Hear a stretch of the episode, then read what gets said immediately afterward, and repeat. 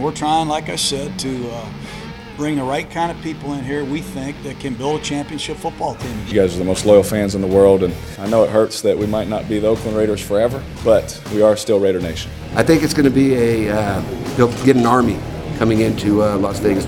It's time for the Vegas Nation podcast with your hosts Heidi Fang and Michael Gehlken.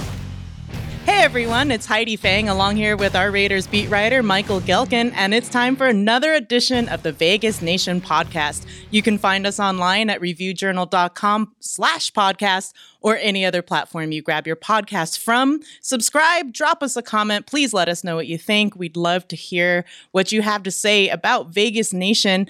Today, we are going to be joined by JT the Brick, a Fox Sports radio personality here in Vegas and longtime uh, Raiders personality as well. We'll get his take on some of the moves and signings the Raiders have made. But first of all, Michael, how are you doing today?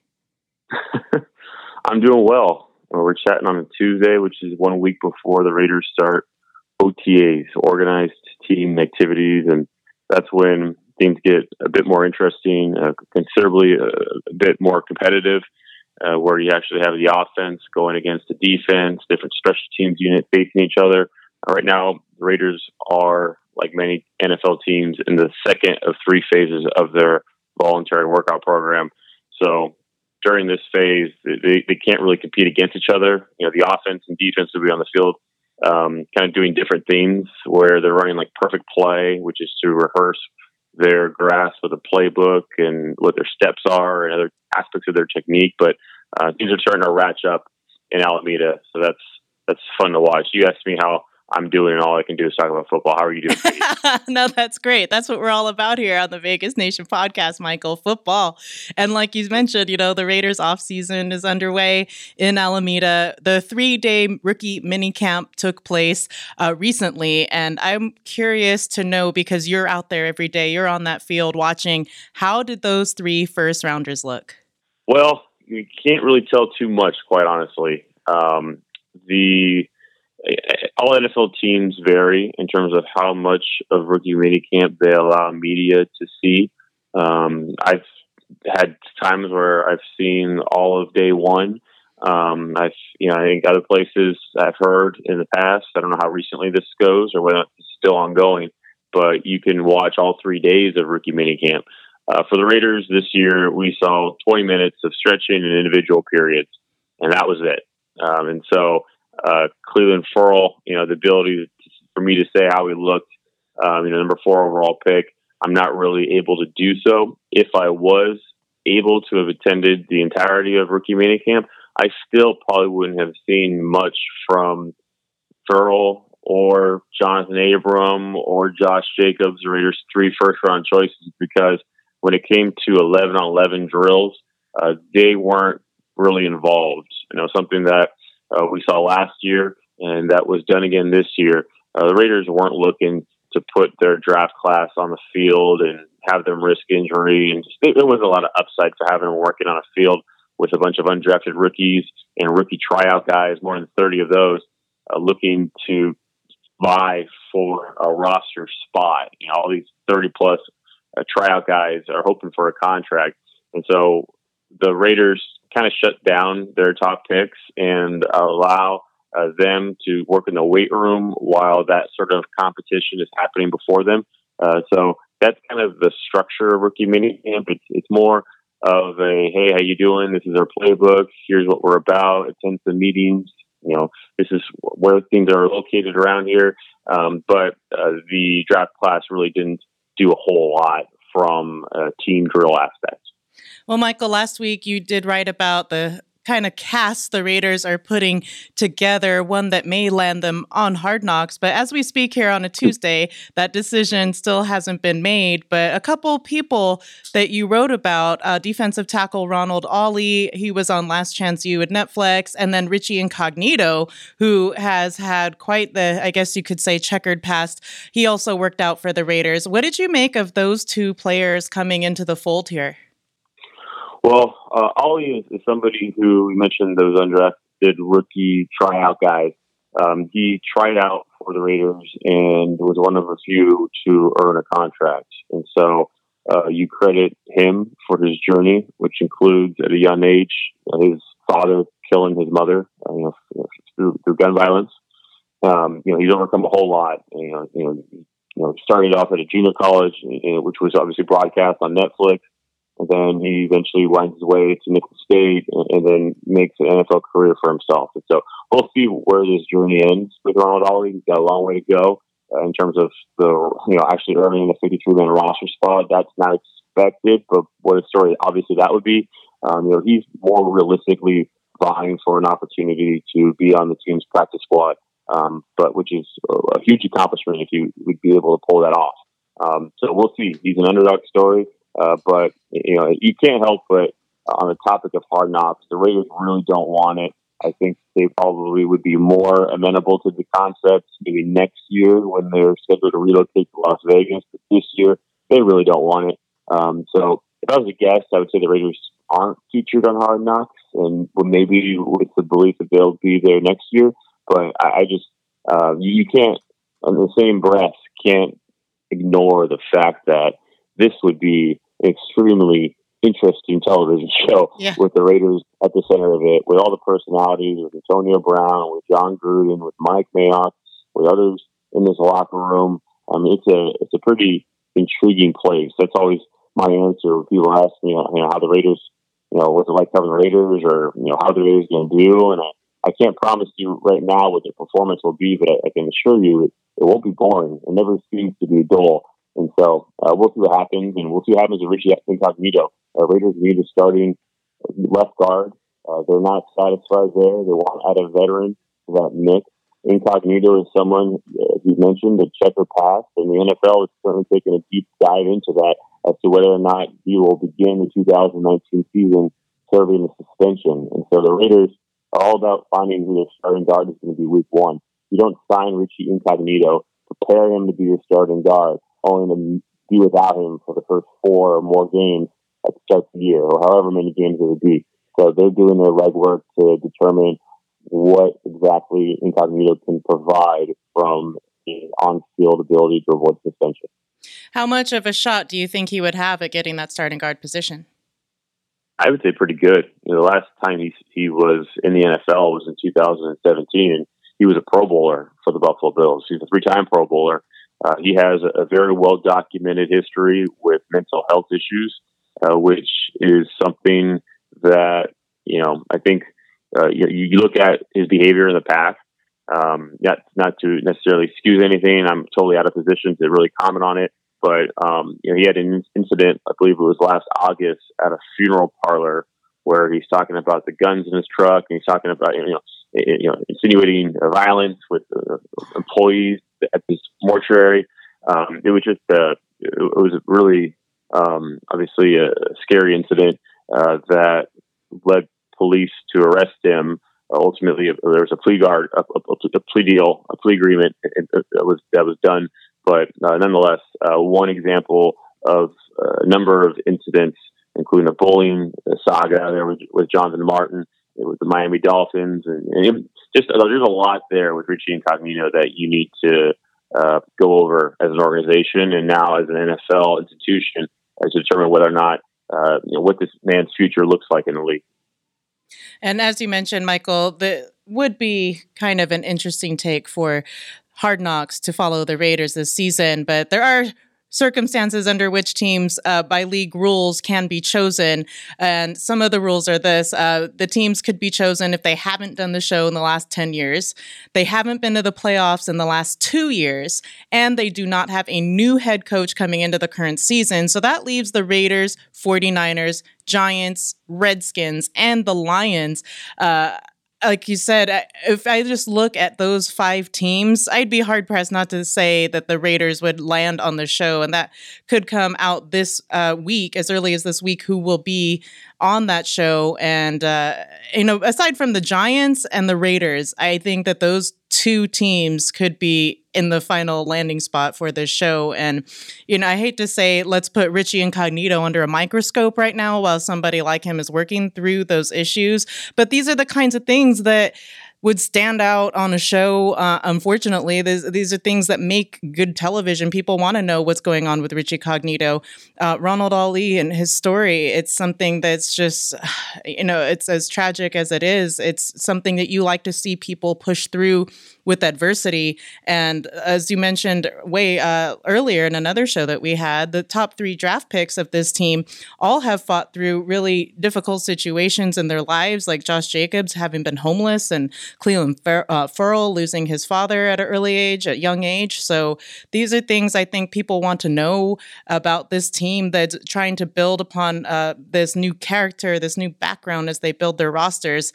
Uh, what good do you think could come of this team being on the show? Show, Michael? I don't know. I don't know what the upside is. Um, I think yeah, I'm. You, you, mentioned all those names, and, and, you're right. Those are the ones that can be forced to do it. Um, there always could be a wild card team, some team that steps at the plate and says, you know, do it on us. But it's probably not the expectation. It probably would be one of those teams that you mentioned, and uh, it's only fitting that if the word comes out, the decision is made as to which team is announced to be the center of Hard Knocks. It's only fitting that it would happen while I'm on vacation, which starts tomorrow. Stay on um, vacation. I know. Well, that's going to be a great test for me is whether or not I tweet uh, if that right, comes out. Right. Um, but it, it, it I, I, I think back to the NFL owner meetings, and I was chatting with Mark Davis, the Raiders owner, and he he he joked. He said he, he made this joke to Jon Gruden that uh, they'll they're going to fire Jon Gruden and then rehire him, so he'll be a new coach, so they can't be forced to do hard knocks this year. Um, that, that through that joke, I think it comes across just how much the Raiders really don't want to do this show right now. You know, the Rams did it in their first year in LA. I think again that would be they'd be more amenable to that uh, next year than they would be this year. So we will see. Well, if the team ends up on hard knocks or not, Michael, there's certainly one thing that we can agree upon is that there are some big names that have joined this team in free agency, especially in the wide receiver department. But the draft picks alone, you have to look at them and think, what is going to happen with this team with those picks that they have? They they got a ton of picks, and I want to know on your end, what part of the team do you think is most improved on paper, the defense or the offense? I would say the offense. I think the defense has done, you know, had some work done to it, certainly in the draft, that probably won't manifest itself in a real um, impactful way in the win loss column for, until maybe 2020, 2021.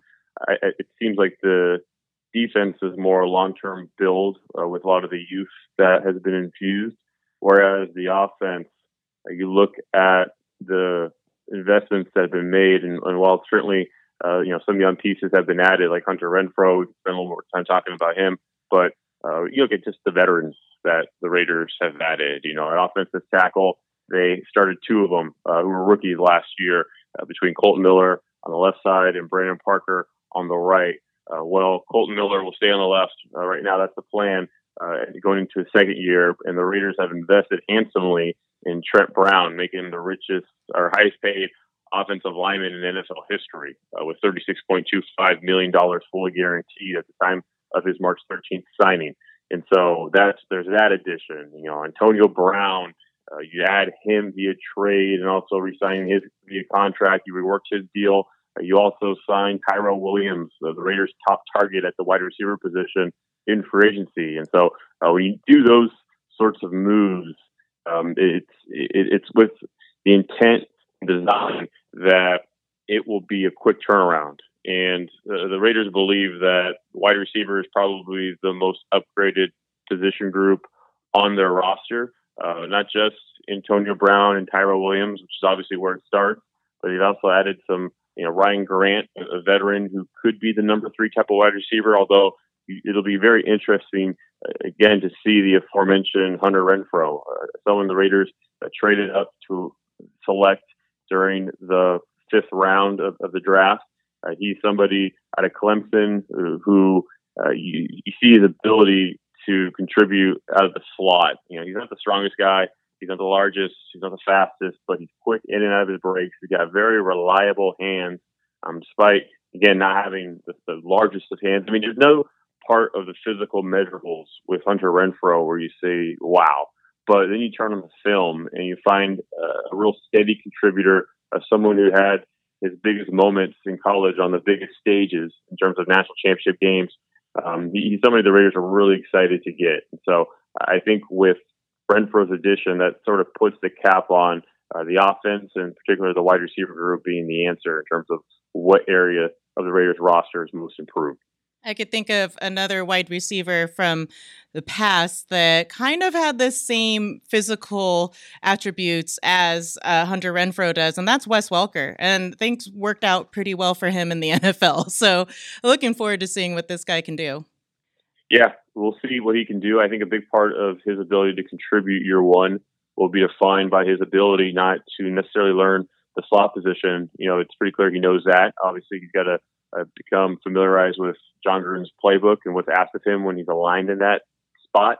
But he needs to know how to play X. He needs to know how to play, you know, the you know other wide receiver positions because the Raiders are going to move their guys around. You know, they're going to ask Antonio Brown to line up in the slot sometimes, and if Hunter Renfrow wants to be on the field when they're in 11 personnel and Antonio Brown is in the slot, then Renfrow's got to learn how to play, you know, the Z. And so those are the sorts of uh, conversations that they've already had with him. Uh, and he seems like a smart guy who will have no trouble picking up the offense and, and the multiple positions that this entails. So uh, we'll see over the course of training camp uh, how he does and how he fares. But uh, the Raiders are really excited about where they stand at wide receiver. Uh, the real interesting component to this as well is how does Derek Carr build chemistry with so many new receivers at once? I mean, you look at what the Raiders had going into last season. You know, Antonio, uh, you know, it was, it was Amari Cooper. He's not here. Uh, you know, it was Seth Roberts. You know, he's not here. Kind of just go down the list of guys, uh, Jordy Nelson, who are no longer here. Uh, it's a it's a whole new group, and so we'll see how it all comes together. Definitely so. And on the flip side, on the defensive end, if you look at Clelin Ferrell, I think that this guy is already going to be under a huge microscope because he was the number four pick overall in the NFL draft. And the Raiders had people kind of questioning that pick. Why so early? And Mayock made it clear to us when he spoke uh, after the draft that there were two guys on his board at that position to take at that spot Nick Bosa, Clelin Ferrell. And that's how he justified it. And I can gather that you know with all things that I've seen from Mayock when he did these mock drafts back in the day, and um, he had a good assessment of what players bring to the table. Do you think that Clelin Ferrell is going to be able to handle this kind of pressure and being under that kind of microscope? I don't think there's any doubt about it. Usually, don't speak with a certainty, but when you look at this guy's mental makeup, just the way he you know comes from a military family, you, know, you mentioned earlier uh, you know, I mean, lost his father. I mean, he, he's uh, he's just uh, responding to adversity over the course of his life. He became such a, an energetic leader at Clemson. You know, he wore that captain, you know, that C on his jersey. Uh, he's just somebody whose, mental profile is. I mean, if it was based on how a guy is, is built between the ears and ears alone, it would this would be the number one overall pick. I mean, he's a he's a rare type of guy uh, as, a, as a person, as a, from a character standpoint. He just lights out grades in that area. And so maybe when you look at who wowed people at the combine and, you know, those sorts of components, and even to some degree when you turn on film, you know, Clelin Ferrell doesn't jump out as a guy who's going to, you know, have 15 sack seasons. You know, that's just not who this is. This isn't the next Khalil Mack. That's not who he's supposed to be. That's not why he was brought to the Raiders. He was brought to the Raiders to lead, to be a steady contributor who can really lead this locker room potentially for a decade. They believe that Clelin Ferrell is that type of individual, and that is who he's going to be asked to be become. You know, it's tough to be that sort of a leader right away, but when you look at where the Raiders are from a defensive line standpoint, or certainly defensive end, there's not a lot of de facto leaders uh, to which Ferrell can just kind of defer that role you know, he's going to have to be that guy in that room right away, and I think that'll be a role that he's comfortable with. But again, it's it's can you uh, be? It's hard to leave when you're not when performing or when you're not healthy. And so Ferrell's just got to focus on first the football side, and the, the leadership aspect comes quite naturally for him. That should take care of itself. And off-season uh, workouts will get underway. That's the OTAs, the organized team activities, will get underway on May 21st. So we hope to get more of a look at some of these picks and just what is going to come together for them on the field. But like you said, Michael, we don't get that much time out there. We get probably about 20 minutes to half hour to really get an assessment of anybody out there on the field during this time. Uh, so it won't be until the training camp starts that you can really see how things come together, especially when they put pads on. That's always the best day, I think, of the off-season training. but yeah, uh, exactly right. Yeah, we, we do get um, for OTAs and for mini camp, which is in June, uh, the veteran mandatory mini camp. We do get to see each um, when we're out there. So there's 10 OTA practices. We have access to three of them, and for those three OTA practices, even though pads aren't on, we are able to see everything for those three days. So we are able to see the entirety of practices practice, which helps. Um, so we'll start to get a, good idea, but like you said, Heidi, not until pads really come on can you get a strong sense as to where a, a guy is. I remember um, this coach I, I, spoke to back when I was covering high school sports in San Diego. This is early in my career, and he was talking about just at the high school level. You sometimes think you've got this, you know, maniac of a football player, someone who's going to be a huge asset for your team, and then the pads come on and he couldn't tackle a pillow and you just oh never mind. So obviously that's a bit of a, a, stark difference that doesn't quite happen at the nfl level but it does exist in some form where uh, you think the guy's a player uh, but some guys look better in pads and some guys look worse in pads. And so ultimately the game's playing in pads and so you want to reserve um, certainly that running back position in particular you know certain spots uh, you know, different positions are different, but um, you, you want to wait until the pads come on and even preseason games and even then regular season. Uh, it's just kind of a gradual accumulation of evaluation that starts in the spring. And OTAs are the best indicator just because offense and defense are actually competing against each other. But again, all sort of, you know, evaluations must be cushioned because right now these practices are fairly cushioned. All right, everyone. As promised, right now on the hotline, we have JT the Brick. Again, you can catch his show on Fox Sports Radio here in Las Vegas, 98.9 FM, starting at 4 p.m. Monday through Friday. JT, thank you so much for taking the time to join us here on the Vegas Nation podcast. Really happy to be here. Thanks for having me. I appreciate it. Thank you again. And you're on the line here with both Michael Gehlken, our Raiders beat writer, and me. And uh, we were actually just having a little conversation about Hard Knocks. It's still, as of right now, at one o'clock on a Tuesday afternoon, has not been said whether or not the Raiders will be chosen to be on the show. We know the brass doesn't want to see the team on Hard Knocks, but JT, what reason would you want to see the Raiders on that show? Well, I wouldn't want to see the Raiders this year because they have too much happening. There's too many outside influences with the schedule, which they got royally screwed on the schedule with all the travel and everything that they have to do. They're in a transition year, moving to Las Vegas, where many of the staff is already down in Vegas, and they're building a stadium and the practice facility and all that. And why would you want to have hard knocks be up there when a lot of the people aren't going to be there? Other than training camp, which I get. And then the Raiders have a challenging preseason schedule on top of it. I think it would make for much better television when the facilities open in Las Vegas and you have an opportunity to see the backdrop of the new stadium as they're moving in. And it makes a lot more sense. I mean, Oakland's unbelievable, and there's great storylines still in Oakland, but politically and everything that's happened up there, I'd much rather wait to see the glitter of Las Vegas, and I think the Raiders would rather see that too. And this year, like you mentioned, the Raiders, they've been uh, kind of building up from the offseason with all their moves here in free agency and kind of building a roster that is going to take this team uh, hopefully into the next phases of competition uh, from what we saw last year. So I wanted to get your take on some of the draft picks that the Raiders have made, um, specifically the top three, the first rounders that the Raiders chose for this team, and how these players are going to make an immediate impact. Well, they have to make an uh, immediate impact. I think it's critical for the Raiders, who over the last – five, six, seven years. I've been with the team over 20. That at times they swing and miss with the draft and they get a bunch of guys who are developmental players that they'd like to develop into starters. I think they got three players in the first round who are instant starters. Uh, no doubt about it with Clelin Ferrell. He's got to come in and be the edge rusher that they haven't been able to nail over the last couple of years. The Raiders haven't had a stud star defensive end in quite some time. So, as captain of a national championship team, as the winner of the Ted Hendricks Award, who beat out Bosa, obviously because Bosa got injured and didn't come back when he was healthy from the injury. Uh, they wanted to have a pure defensive end instead of an edge linebacker in Josh Allen or something similar to what they had with Khalil Mack. So uh, Ferrell's got to play, and he's got to play at a high level, and he's got to develop into a Pro Bowl talent. Because when you take someone at number four overall, he needs to be a Pro Bowler in his first few years. With Josh Jacobs, that was no doubt the player that the Raiders targeted more than any in the first round. I think they were the most concerned about losing him.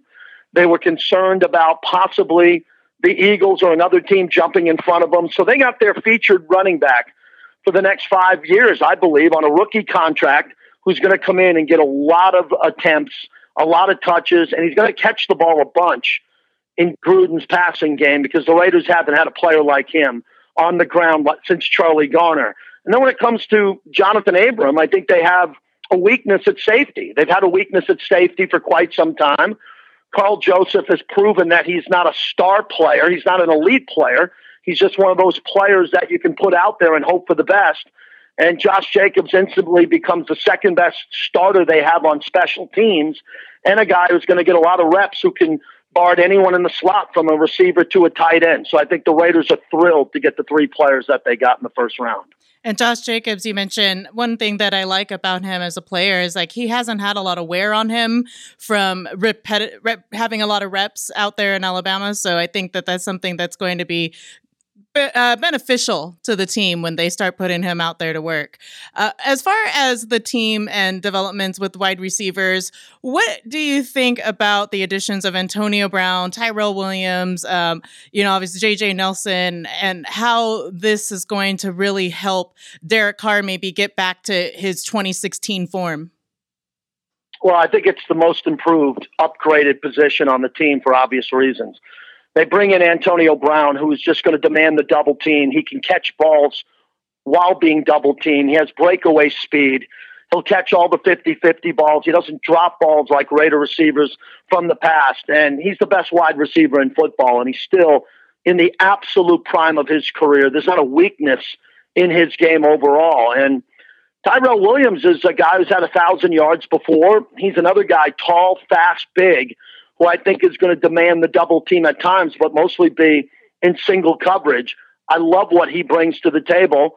And overall, the depth at the wide receiver position, I think, is really strong. They bring in Hunter Renfrow, who should be able to play quickly right out of the gate in the slot and catch some critical third down passes if Carr's in trouble and he's looking for an outlet receiver. So I like what they have here. And I think Carr's going to have better protection this year. I think he's going to feel the pressure to play better.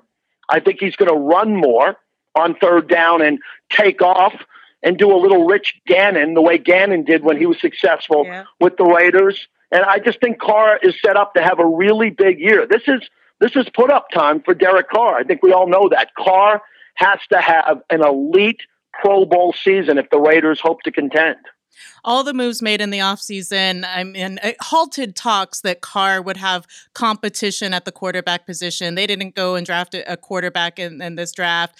And I think that a lot of people also forget how many offensive coordinators he's gone through in his time there. How do you think Carr in this second year will fit in that Gruden offense? Well, I think he'll fit in much better. It's a great question because of all the turnover He's been familiar with Greg Olson in the past, but Jon Gruden's offense is very complex. Jon Gruden last year, throughout the course of the early part of the season, decided to break down the roster during the season, something that, quite frankly, fans and NFL media aren't used to. I mean, it's something that Lombardi and Parcells and all the great coaches, all the Super Bowl coaches have never done before him.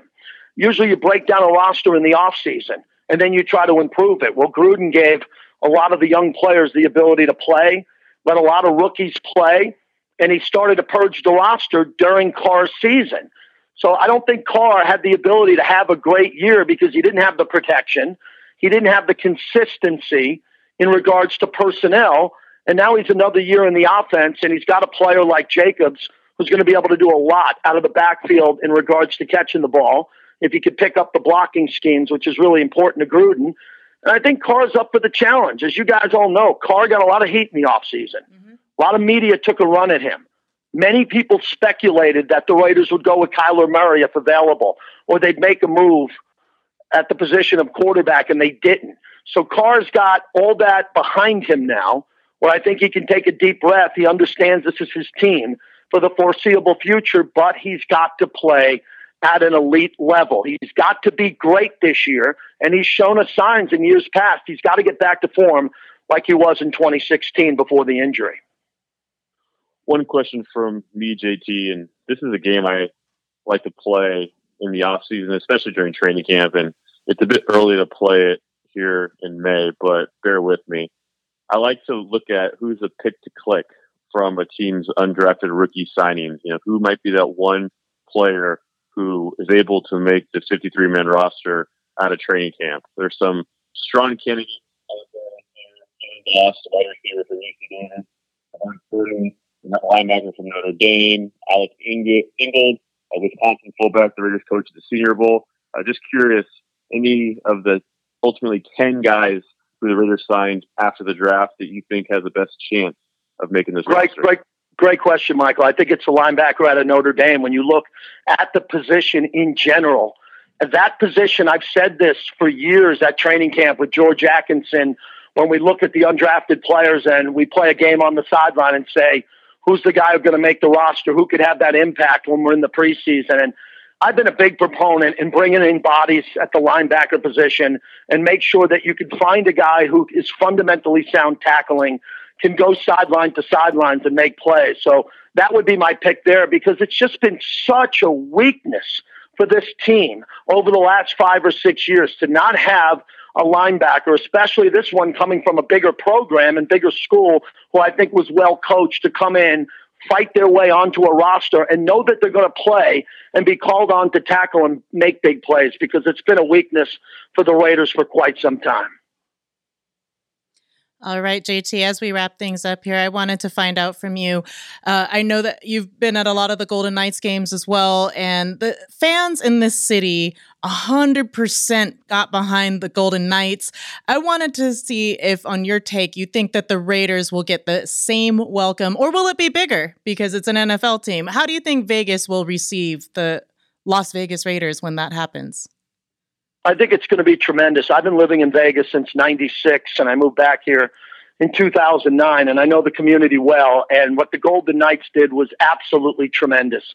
It's one of the greatest storylines we've seen in sports in the last 50 years and a lot of it had to do with the tragedy of 1 October and the way that the community came together and the team came together by putting the healing of the community ahead of the hockey season. And we hope a tragedy like that, nothing close to that, will never happen again. But for the Raiders, the Raiders are coming in with such goodwill because of all the work that they're doing on the ground with their foundation, with their charity work, being in the community, with their alumni, the players coming here. And I think that fans get it. I think fans in Vegas are hungry for NFL football.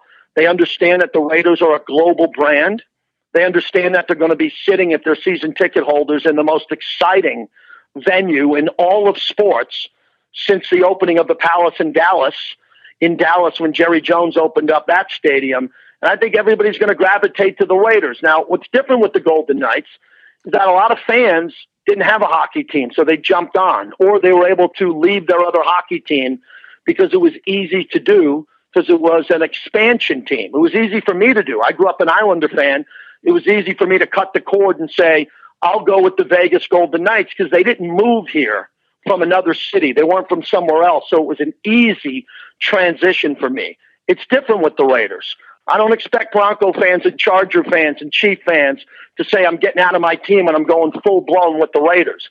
But I have talked to a lot of fans that have been craving a home team for the NFL and football, and they're going to get behind this team and they're going to love the Raiders. And last point on that I believe that there are going to be opposing fans in that stadium. and it's going to be a good thing.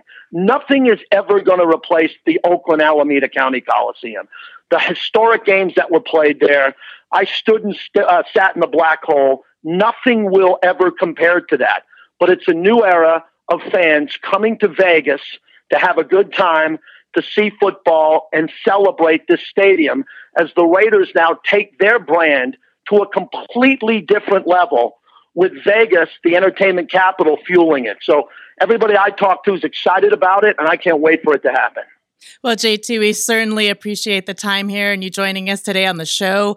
Uh, again, you can catch JT the Brick on Fox Sports Radio 98.9 in Vegas daily starting at 4 p.m. Again, thank you very much for coming on the Vegas Nation podcast.